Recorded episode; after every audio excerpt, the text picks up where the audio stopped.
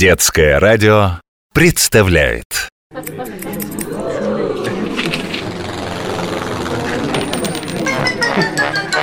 Клуб по интересам. Здравствуйте! Недавно я был в гостях у вашего друга филателиста. Именно он посоветовал мне познакомиться и с вашей коллекцией. Он почему-то назвал ее родственной. Отчасти он прав. Предметы нашего коллекционирования появились на свет в один и тот же год. Я знаю этот год. 1840 правильно? Да, именно в этом году в Великобритании была выпущена первая почтовая марка, а в Австрии первая почтовая открытка. И сразу же появились люди, коллекционирующие открытки. Так вот, что вы собираете. А ваше увлечение имеет какое-то научное название? Само коллекционирование открыток называется филокартия, а я филокартист, то есть любитель карточек и открыток. А как их коллекционировать?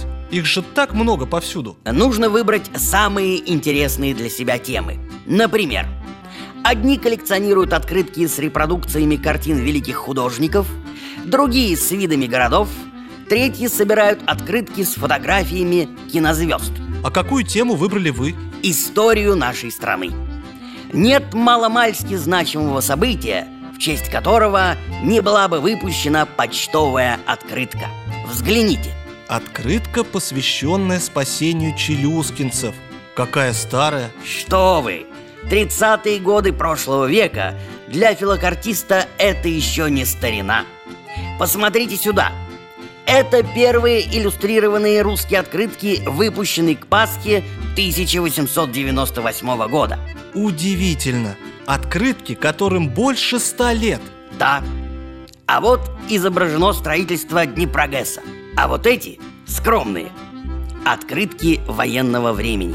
Они мне особенно дороги. Самый настоящий музей на столе. Вы знаете, мне тоже иногда приходит в голову такое сравнение. Кстати, крупнейшие музеи мира гордятся своими коллекциями открыток. А есть ли на свете специальные музеи открыток? Я знаю уникальный маленький музей. Он находится в Гатчине. Это городок под Санкт-Петербургом. Там работает не просто музей открытки, а детский музей. Его хранители – дети, которые интересуются открытками. Знаете, а я ведь тоже заинтересовался.